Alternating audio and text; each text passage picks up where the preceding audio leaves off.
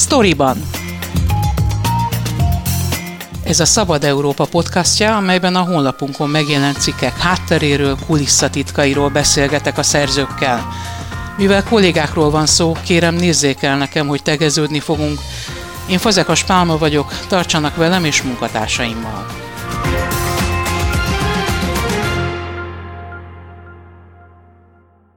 Publikálásuk előtt kerültek, akkor még embargós KSH adatok egy kormányzati elemző céghez. A Központi Statisztikai Hivatal az embargó szabályainak súlyos megsértéséről beszélt, olyan adatszivárogtatásról, amelyre évtizedek óta nem volt példa. A KSH-nál belső vizsgálat tárta fel a történteket, az intézmény egykori elnöke, ma ellenzéki politikus Mellár Tamás pedig benfentes kereskedelem és hivatali visszaélés gyanúja miatt feljelentést tett.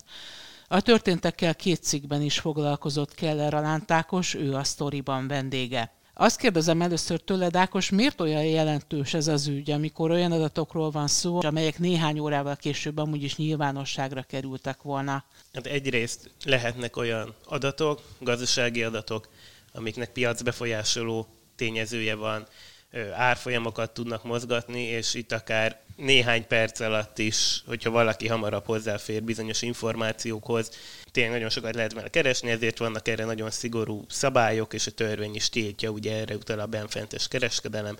Ezt nagyon szigorúan veszik a pénzügyi világban, de itt esetünkben nem is csak néhány óráról vagy percről volt szó, hanem napokkal korábban derültek ki ezek az adatok, mert a KSH általában, sőt mindig, reggel 8:30-kor hozza nyilvánosságra az adatokat, a sajtónak megküldik fél órával korábban, de bizonyos kormányszerveknek már előző munkanap 5 órakor kiküldték eddig az adatokat, és mivel itt egy hétfő reggeli publikálásról volt szó, így már péntek délután elküldték a kormányszerveknek az adatokat. Hogyan derült ki, hogy túl korán kerültek ki ezek az adatok? Úgy, hogy egy elemzés, ami támaszkodott ezekre a elvileg csak hétfő reggeltől publikus adatokra, megérkezett a Portfolio.hu szerkesztőségébe egy Makronóm Intézet nevű elemző cégtől, és így a tapasztalt gazdasági újságírók vannak, akik egyből észrevették, hogy ez az elemzés olyan adatokat tartalmaz, amit a cég munkatársai elvileg nem ismerhetnének. Visszatérve arra, hogy miért nem szabad korábban kiadni az adatokat, egy ilyen elemző cég is profitálhat belőle, mert hamarabb el tudja készíteni például az elemzését a versenytársainál, vagy hogyha behívják egy esti, elemző műsorba, akkor ő már olyan adatokról tud jóslást adni, amit valójában már ismer, és ezzel jobb színben tűnik föl, és előnybe kerülhet a versenytársaihoz képest. Mit lehet tudni a Makronóm Intézetről? Ugye ezt kormányközeli elemző cégként apostrofálhatjuk. Miért? Ez a Makronóm Intézetet tulajdonképpen volt századvéges munkatársak alapították. Kerekes György a tulajdonosa ennek a cégnek. Ő külkereskedelemmel foglalkozó kormányszerveknél dolgozott, a Hitálnál, illetve az Exim Banknál, aztán elment a magánszférába, majd megalapította ezt a Makronóm Intézetet, ami alapítása után nem sokkal kapott egy komoly szerződést, az akkor még Palkovics László vezette ITM-től. Amikor nyilvánosságra került az, hogy itt valami hiba történt, valaki hibázott, vagy akár szándékosság is feltételezhető volt még akkor ugye a kiszivárogtatásnál, akkor a KSH egy belső vizsgálatot indított, és ez a belső vizsgálat azonnal feltárta azt, hogy egy kormányzati szervtől szivárogtathatták ki ezeket az adatokat. Aztán eltelt majdnem egy hónap. Február 4-én írta meg a Portfólió, ez szombati nap volt, és a KSH következő hétfőn bejelentette, hogy ez egy nagyon súlyos incidens, és hogy vizsgálatot indít, és péntekre már lezárult a KSH vizsgálata, ami azt jelentette ki, hogy ők ezt így nem írták le, hogy kormányszervtől szivárgott ki, csak azt írták le, hogy nem a KSH-tól szivárgott ki, és innentől már egyértelmű, hogy csak kormányszervtől szivároghatott ki. És ehhez képest március 1-én szólalt meg először a kormányzat részéről bárki ezzel kapcsolatban, tehát eltelt majdnem egy hónap, több mint 3 Mit gondolsz, hogy miért tartott egy hónapig, amíg elismerték, hogy ki hibázott? Lehet-e ennek bármiféle jelentősége, akár a későbbi vizsgálatokra nézve?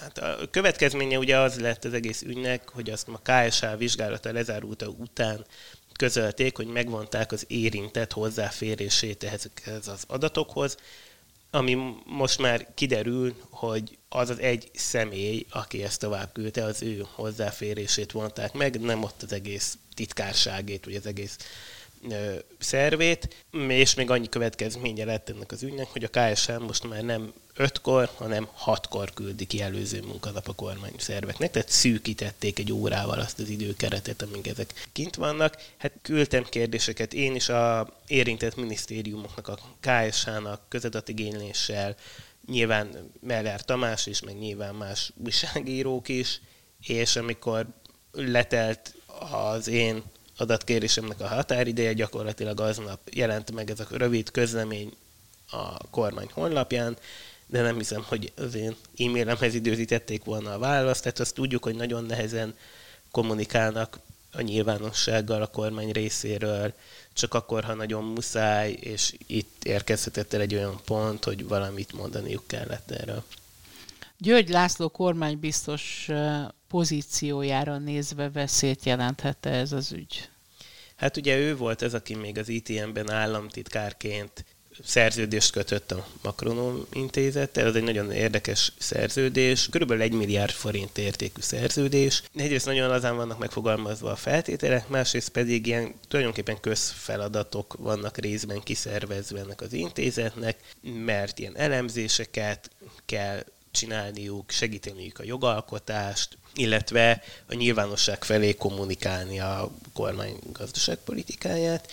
És ezt a szerződés. És azért is érdekes, mert azon a szerződésben, hogy a szerződés aláírása előtt egy hónappal az intézet már megkezdte ezt a munkát a saját kockázatára. Tehát valószínűleg nagy esélyt láttak arra, hogy ez a szerződés létre fog jönni, és ugye megszűnt azóta már ez az ITM, és György László most kormánybiztos, a Gazdaságfejlesztési Minisztérium felügyelete alatt. Ő is volt századvéges, nem hiszem, hogy az ő pozíciójára ez most veszélyt jelenthetne, főleg azért, mert ugye azt állítja a kormányzat, hogy itt egy véletlen történt, valaki a titkárságon véletlenül rossz helyre kattintott, és nyilván, hogyha ez a forgatókönyv, akkor neki ehhez semmi köze, mert az egyik kollégája egyszer hibázott. Hát egy olyan véletlen történt, amire, ahogy a KSH is írta a közleményekben, az elmúlt évtizedekben nem nagyon volt példa. Azon kívül, hogy változtatott a közlési időpontján a KSH, tudsz arról, hogy valamilyen más következménye lett volna ennek az ügynek ott náluk? Hát ők nem hibáztak, ilyen még soha nem történt. Nyilván azt nem lehet megcsinálni, hogy nem küldik ki az adatokat hamarabb a kormánynak. Ők az ő részükről sok mindent nem tudnak ezzel csinálni, megvonták az illető hozzáférését ezekhez az adatokhoz, de nyilván ott még azon az érintett titkárságon hozzáférnek mások is ahhoz az adatokhoz, hiszen elvileg ezzel dolgozniuk kell.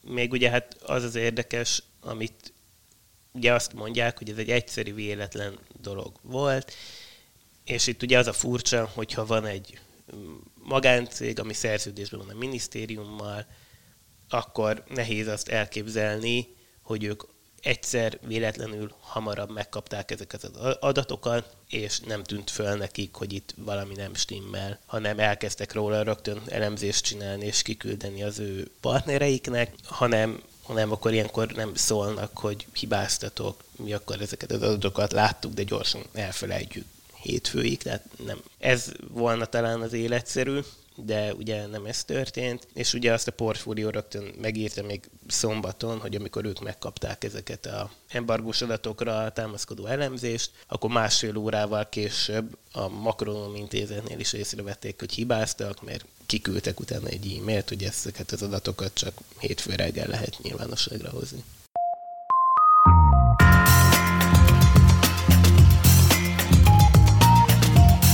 Ez volt a Sztoriban, a Szabad Európa podcastja, a honlapunkon megjelent cikkek hátteréről, kulisszatitkairól.